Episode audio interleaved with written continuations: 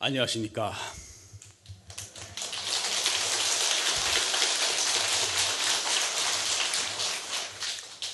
(2017년) 정유년 새해 새날이 밝았습니다. 오늘 새해 첫날인데 다 같이 크게 한번 인사해 봅시다. 제가 먼저 인사할 테니까 여러분도 인사하세요. 크게.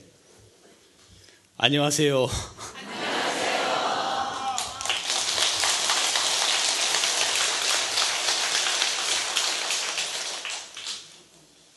네, 반갑습니다. 새해 여러분들 다들 복 많이 받으십시오.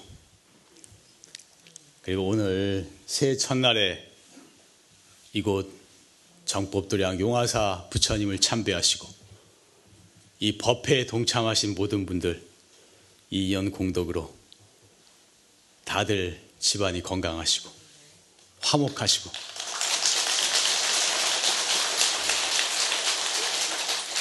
모든 장애가 없어지고 뜻하는 모든 일이 원만히 성취되기를 축원합니다.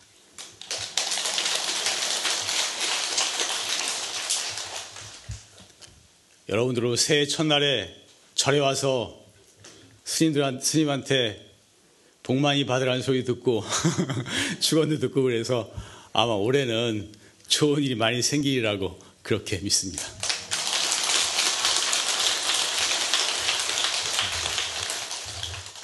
근데 좋은 일도 다 생기면 좋겠지만 좋은 일 중에 좋은 일은 우리가 이 부처님 법을 만났을 때 이 공부의 진전을 보는 것이 정말 좋은 일 중에 좋은 일인 것입니다. 그래서 오늘 여러분께 무슨 말을 할까 생각하다가 주제를 새해에는 큰 마음으로 살자. 큰 마음으로 살자. 이렇게 정해왔습니다. 여러분들 경호 스님 아시죠? 네. 우리나라 한국 불교가 조선시대 때 엄청난 억압을 받으면서 그 참선법이 끊어졌었어요. 스님들 참선하는 스님도 없고 산중에 깊이 들어가서 그냥 그 여자들 가서 그냥 기도하고 복비는 이런 정도 수준으로만 유지됐었고 참선법의 명맥이 완전히 끊어졌습니다. 한 150년 내지 200년 동안 그때 호련히 출연해서 한국 불교의 참선법을 다시 세운 대선지식이 있었으니 바로 한국선의 중흥조 경허선사인 것입니다. 오늘 경허스님 이야기로서 그 첫날 이야기를 해볼까 합니다. 경허스님께서 경허스님께서 어느 날 시자로 있던 삼이승, 그 당시 삼이승이라 그러면 한 열대 살 먹은 어린 스님, 이게 스무 살이 넘어야 정식 비호계를 받게 돼 있어요 부처님 법은. 그런데 그 어린 사람, 어린 사, 동자승을 보통 삼이승이라고 불렀습니다. 그 삼이승 그 이름을 제 영주삼이라고 기억하는데 그 삼이승을 대리이랑 같이 길을 떠났어요. 근데 그 삼이승이 이제 시자니까 경허 스님의 걸망을 쳤어요. 걸망을 치고 두 사람이 이제 산길을 갔습니다. 산길 가는데 저희 보니까 마을 사람이 와요. 근데 이 삼이승이 그 마을 사람하고 안면이 있어. 그래서 두 사람이 어 뭐 인사를 하고 그래 얘기를 해요. 근데 두 사람 얘기가 자꾸 길어지는 거라. 그러니까 경호 스님이 어 너 그럼 얘기 다 하고 와라 그럼 나 먼저 내려갈게. 그리고 먼저 내려가셨어요. 내려가셨는데 아무리 기다려도 안 오는 거라. 얘가. 아무리 기다려도 안 와. 그래서 이상하다 하고 올라가 보니까 아, 애가 죽어 있는 거예요. 애가 죽어 있고, 애, 삼위승이 죽어 있고, 이 뭐, 걸망은 저 나무에 걸리고 막 이렇게 옷까지 흩어져 있고 이런 거예요. 그래가지고 찾다 찾다 막 못 못 찾고 결국 내려갔어요. 그리고 경찰에 신고가 들어가가지고 그 당시가 일제 시대인데 그래서 이제 일제 일본 경찰이 출동을 했어요. 일본 경찰이 출동을 해서 막 이제 수사를 했죠. 근데 그때는 과학 수사라는 게 없었어요. 뭐 지금 지문 감식도 없고 무슨 CCTV도 없고 그러니까 무조건 사람 붙잡아다가 족치는 거라 이게 그게 이제 수사 유일한 수사 방법이었는데 경호선이 불려갔어요. 이제 경호선이 불려가서 당신이 이 삼위승을 죽인 게 아니야. 그 당시 마지막 본 사람은 당신밖에 없다. 그래가지고 여러 번 문, 문, 그 신문을 당했어요. 근데 이제 아무런 증거가 없으니까 일본 경찰도 이제 감옥에 보내지 못하고 이제 경호 스님을 풀어준 거예요. 풀어줬는데. 그리고 나니까 전체 불교계에 소문이 쫙 퍼진 거라. 경호 스님이 애를 죽였다. 사람을 죽였다. 소문이 그냥 쫙 퍼진 거예요. 그래가지고 밑에서 말들이 많았어요. 큰 스님이 사람을 죽였다고, 살인죄를 지었다고 말들이 엄청 많았어요. 근데 그, 그 제자인 그 경호 스님이 아끼던 제자였던 망공 스님께서 그 말 들었어요. 들었는데 한 번, 두 번 아니고 지나가는 사람마다 자꾸 그 얘기를 하니까 큰 스님이 정말로 애를 죽였냐고. 자꾸 이런 말이 들리니까 망공 스님도 자꾸 이상한 거예요. 아, 그래서 이걸 스승한테 물어봐야 되나, 말아야 되나, 물어봐야 되나, 말아야 되나. 고민하고 고민하다가 크게 이제 결심을 해서 기회를 잡아서 한번 여쭤봤어요. 경호 스님께. 스님, 지금 세간에는 스님께서 그 삼위승을 죽였다는 소문이 파다합니다. 그 아이를 죽였습니까? 경호 스님이 아무 말씀을 안 하셨어요. 아무 말씀을 안 하셨어요. 그래서 며칠 있다가 경호 스님이 산수 갑산으로 훌쩍 떠나버리셨어요. 아시죠? 경호 스님 말년에 산수 갑산, 북한 산수 갑산으로 가버리셨어요. 그냥 아무도 종족을 모르고 떠나버리셨어요. 그러니까 만공 스님이 아, 우리 스님이 그 아이를 죽였구나. 이렇게 마음속으로 생각을 했던 거예요. 했었는데. 그리고 세월이 한 6개월이나 1년쯤 지났어요. 지나고 나가지고 진범이 잡혔어요.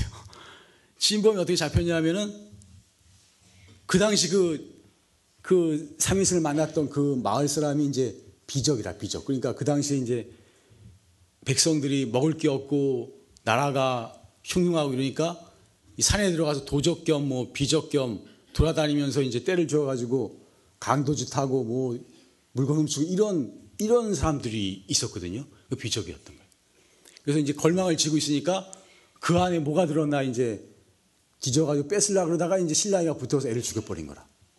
이제 이 사람을 다른 문제로 잡혀가지고 여죄를 추궁하다가 이제 그게 이제 드러난 거예요. 근데 나중에 나서 그러니까 한참 지나서 만공스님 그 얘기를 들었어. 진범이 잡혔다고. 그리고 나서 이제 만공 스님이 3일간을 땅을 치면서 통곡을 했어요.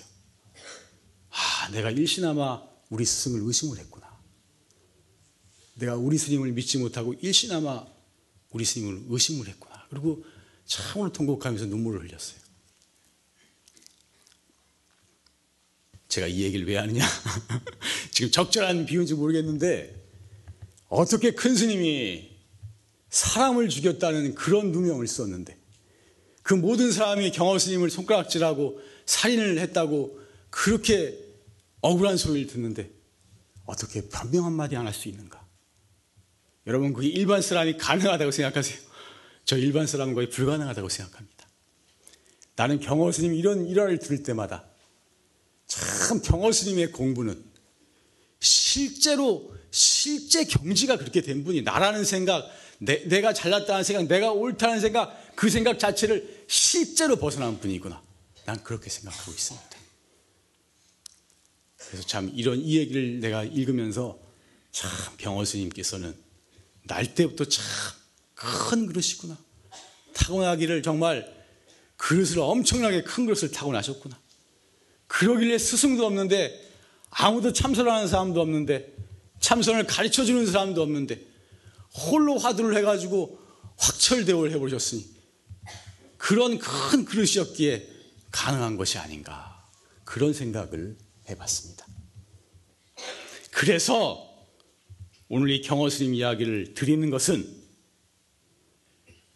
우리도 작은 것에 너무 집착하지 말고 큰 마음으로 마음을 크게 가지고 그렇게 한번 살아봅시다 하네 그런 말씀을 드리고 싶은 것입니다.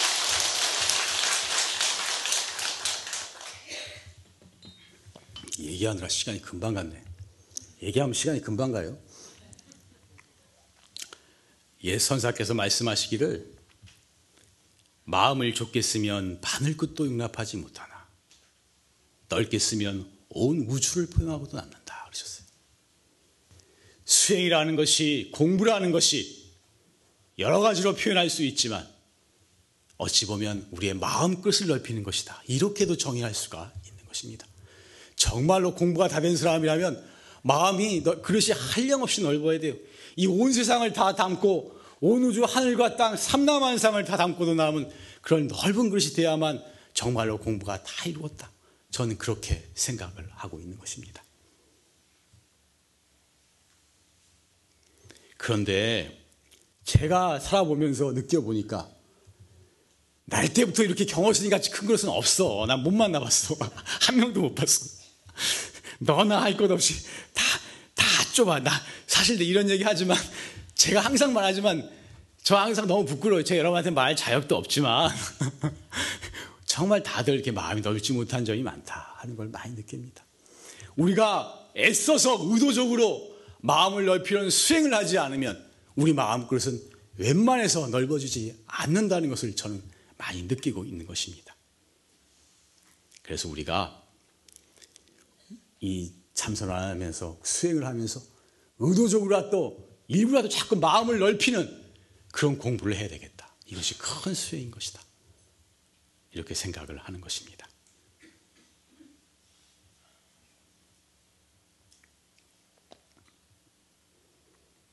한번 따라해 볼까요? 수행은 마음 그릇을 넓히는 것이다. 마음을 좁게 쓰면 바늘 끝도 용납하지 못하나 넓게 쓰면 온 우주를 포용하고도 남는다.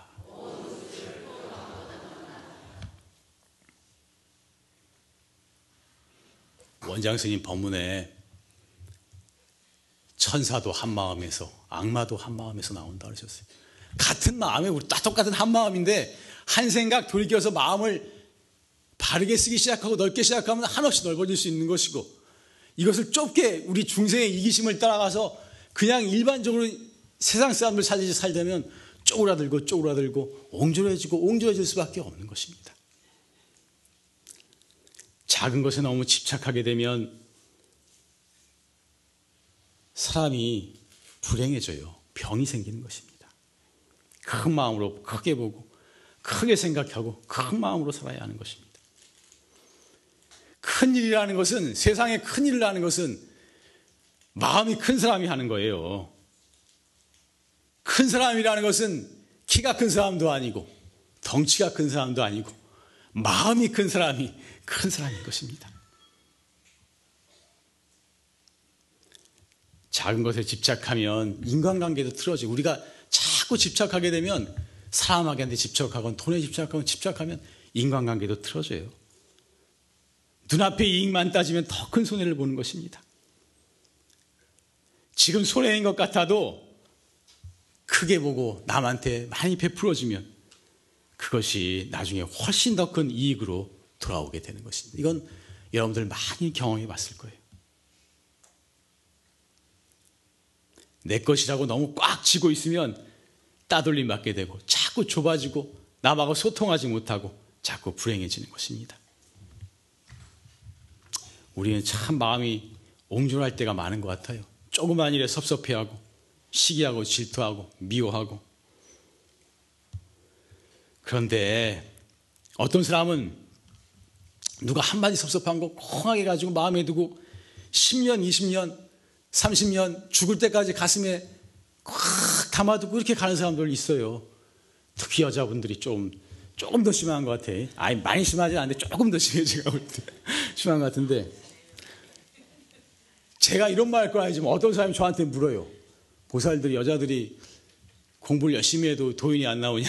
그런데 저는 이런 말을 하고 싶어요. 마음에 담아두는 게 많으면 공부가 될 수가 없다. 아니 마음에 마음에 딱 그냥 누가 섭섭하게 말하는데 여기다 담아두고 저기다 담아두고 여기다 담아두는데 우리 마음 세계가 얼마나 깊은데 이 깊고 깊은 세계를 다 뚫고 화두가 들어가야 되는데 그게 첩첩이 막고 있는데 화두가 깊이 들어가겠어요? 포만 잡고 그럴듯하게 앉아있긴 잘 앉아있는데 여자분들이 또 엉덩이도 그래서 잘 앉아요. 이렇게 잘 앉지만 그게 공부가 아니라 그게 공부가 아니고 마음에 딱 담아두고 있, 는데 이게 공부가 될 리가 없는 것입니다.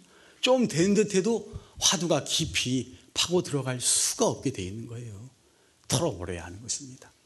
털어버리고 큰 마음이 되지 않으면 이 공부는 될 수가 없는 것입니다. 절대로 안 되는 것입니다.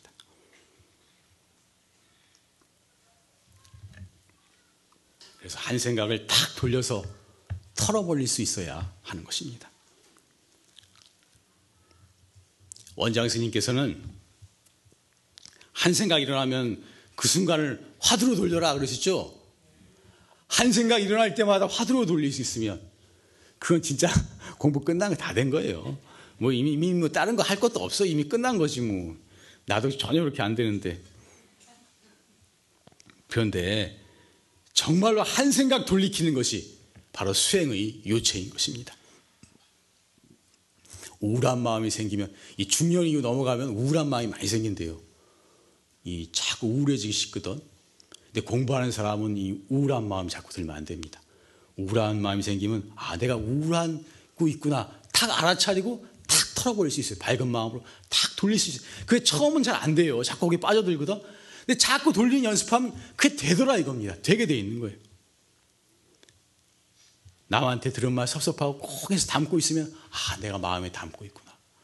탁 털어버리고 넓은 마음을 갈 수 있도록 노력하고 돈이건 사람이건 너무 집착하면 아 내가 집착하고 있구나.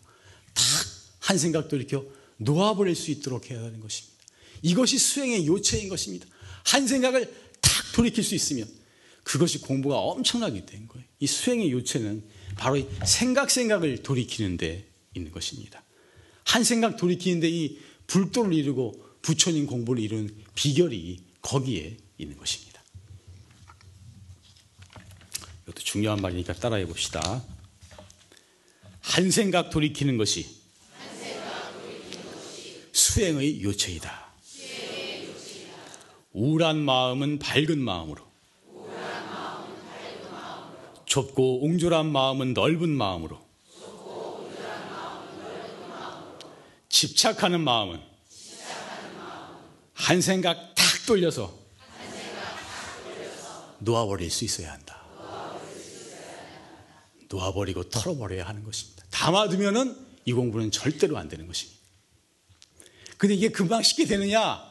쉽게 안 돼요.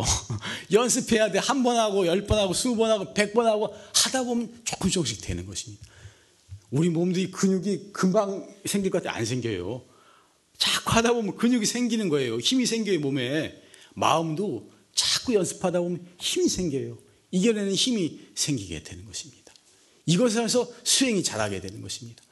처음에 화두로 돌려서 안 되죠? 자꾸 하다 보면 돼요. 조금씩 조금씩. 보이지 않지만 진전되는 것입니다. 화두라는 것도 이 엄청나게 하다 보면은 양이 어느 정도 엄청나게 쌓이면 그 양이 질적인 변화를 일으켜요. 그냥 똑같이 한 것 같지만 질이 달라져요, 질이. 예전에는 어거지로 하는 거였다면 이번에는 진심에서 하는 것이 우러나오게 되는 것입니다. 그것이 그 양이 엄청나게 쌓이면 질이, 질이 변화가 일어나는 것입니다. 우리가 지금 인생의 괴로운 마음들, 슬픈 마음들, 집착하는 마음들, 옹졸한 마음들 자꾸 돌이키다 보면은 바뀌게 되는 것입니다. 이것은 화두로 돌리는 것보다는 훨씬 쉽게 우리가 공부를 이룰 수가 있는 것입니다. 지금의 인생이 긴 것 같지만 순간이에요. 영겁의 세월에 비하면 우리의 인생은 찰나에 불과한 것입니다. 제가 한번 우주 달력 얘기를 했는데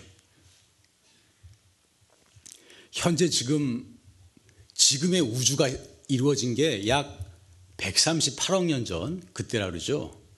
그때의 138억 년 전에 현재 우주가 생겨났대요.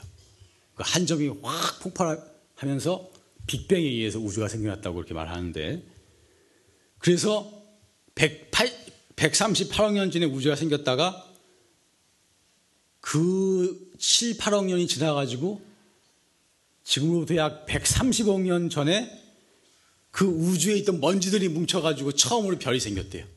별이. 별이 생겼는데 그 별도 몇십억 년 지나다 보면 없어지는 거 소멸합니다. 근데 소멸하면서 별이 그냥 없어지는 게 아니고 자기가 가지고 있던 우주의 원소들을 다시 우주에다 환원하면서 없어져요. 그래서 뭐 탄소도 내놓고 수소도 내놓고 산소도 내놓고 그렇게 없어집니다.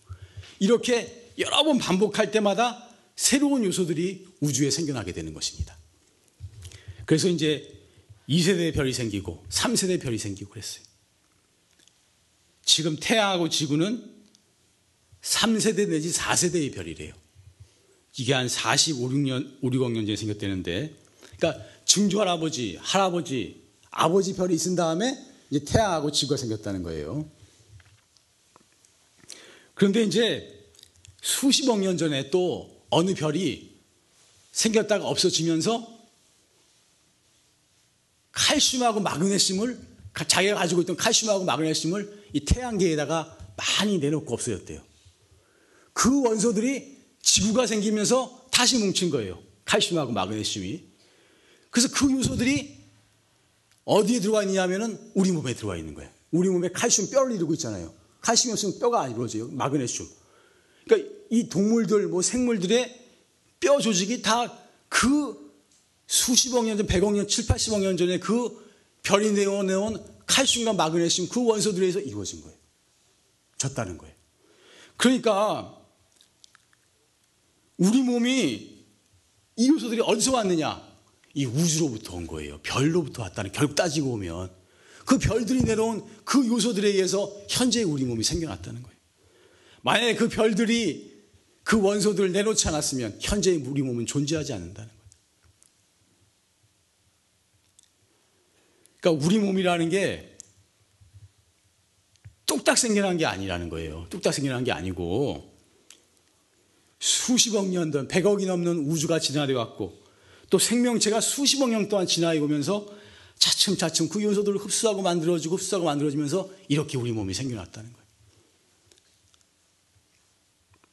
그래서 어느 종교에서는 창조주를 말해서 뭐가 있으라 그러니까 그냥 하루아침에 뚝 생기고 있다 그러는데 그것이 아니고 이 과학으로 볼 때는 하루아침에 생긴 것이 아니고 수십억 년 수백억 년의 그 진화의 과정을 생겨서 우리 몸이 이렇게 형성되었다. 이렇게 말하는 것입니다. 그래서 우주 달력이라는 게 있는데 우주 지금 138억 년을 달력으로 만든 거예요. 그래서 처음 생긴 것 같다 1월 1일. 이제 모든 지금 현재를 12월 31일 이렇게 본다면 태양계가 9월에 생겼다는 거예요. 태양이 태양계가 9월에 며칠 후에 지구가 생겼대요. 그래서 12월 24일 날 공룡이 생기고 12월 27일 날 공룡이 멸종했다는 거예요.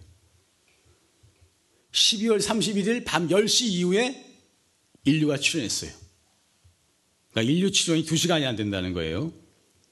그래서 부처님이나 예수님은 한 500년 정도 차이 나는데 이 우주 달력으로 치면 1초도 차이가 안 난다는 거예요. 쌍둥이도 안, 쌍둥이다 완전 쌍둥이. 그러니까 지금 제가 이 말을 왜 하느냐? 우리는 영겁의 세월에 비한다면은 우리의 삶은 차라리 불가하다는 것입니다.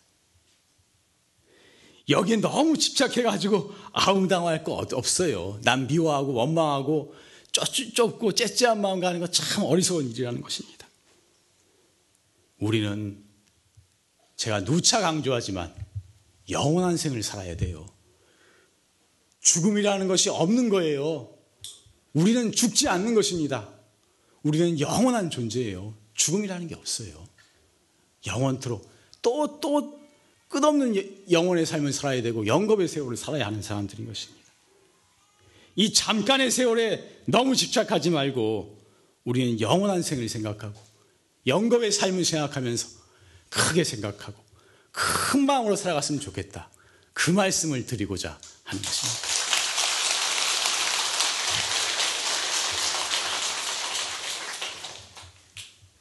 또 따라해 봅시다. 영겁의 세월에 비하면 우리의 삶은 찰나에 불과하다. 잠깐 살다 가는데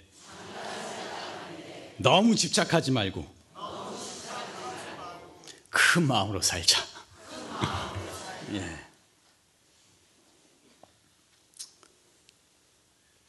서산대사 개송에 만국 도성은 여의지리요 만국의 도성은 개미구멍과 같고 천가 호골은 약해게라 천가의 호골들은 다 하루살이와 같다. 그 엄청난 도성들이 다 개미굴과 같다 그랬어요. 그 많은 호골들도 다 하루살이라고 그러셨어요. 이게 어떻게 보면 건방진 소리 같지만 이 우주에서 최고 가는 돌을 닦는 이 공부를 하는 사람 입장에서는 세상 사람들을 아웅다웅거리는 것이 참으로 우습고 우습고 어리석게 느껴지게 되는 것입니다. 크게 성공한 사람도 크게 보는 사람인 것이고 그 그릇만큼 볼 수 있게 되는 것입니다. 우리는 전체를 보고 큰 흐름을 볼 수 있는 사람이 되어야 하는 것입니다. 마음이 좁으면 삶도 좁아지고 쪼그라들게 되는 거예요. 마음이 크면 삶도 넉넉해지고 커지게 되는 것입니다. 우리가 이렇게 마음끝을 넓히고 큰 마음을 갖는 것이 정말로 큰 수혜인 것입니다. 어찌 보면 때로는 우리에게 지금 중생인 우리 입장에서 이것이 화두 공부보다 더 큰 공부인지도 모릅니다. 제 지나친 소리인지도 몰라도 그렇게 이게 크고 중요한 공부인지도 모르는 것입니다. 제가 항상 말씀드리지만 이 참선이라든지 화두는 정말 너무나 귀한 공부예요. 너무너무나 귀한 공부고 이 화두는 너무나 귀한 씨앗인 것입니다.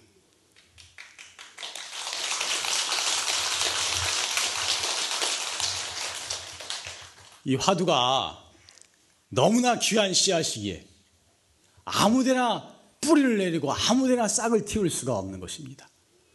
땅이 정말로 비옥하고 좋지 않으면 마음의 땅이 정말로 비옥하고 좋지 않으면 이 화두라는 귀한 씨앗은 이 씨앗은 이 어린 씨앗은 거기에 뿌리를 내려서 싹을 틔울 수가 없는 것입니다. 우리 마음밭이 비옥해야 돼요. 우리 마음밭이 넓어야 돼요. 우리 마음이 큰 마음이어야 돼요. 그렇지 않으면 이 화두는 절대로 안 되는 것입니다. 내가 장담할 수가 있는 것입니다. 그래서 큰 일에는 대범할 줄 알아야 하는 것입니다. 무슨 일 생기면 안절부절 못하고 불안해하고 그럼 옆에 사람까지 불안해요. 큰 일이 생겨도 대범하고 크게 볼 수 있어야 하는 것입니다. 그래야 다른 사람도 편안하고 위로할 수가 있는 것입니다. 그런 것은 평소에 수행을 해놔야 평소에 이 마음 공부를 해놔야 큰 일이 닥쳤을 때 크게 마음 쓸 수 있는 힘이 생기게 되는 것입니다. 갑자기 이루어지는 것이 아닌 것입니다.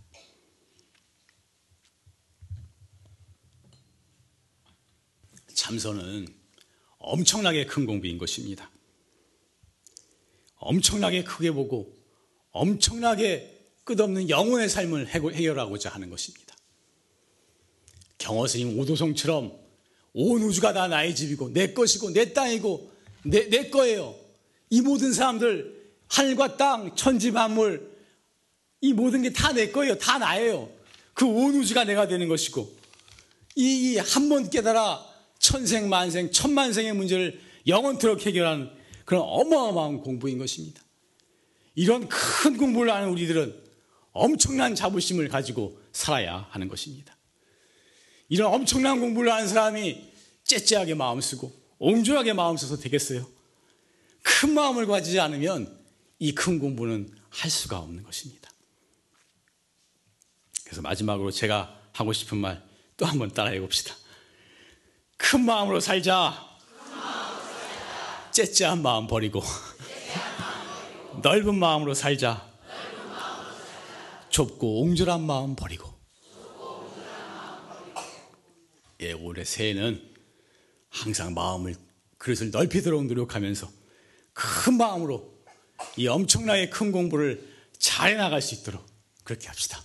예, 마치겠습니다.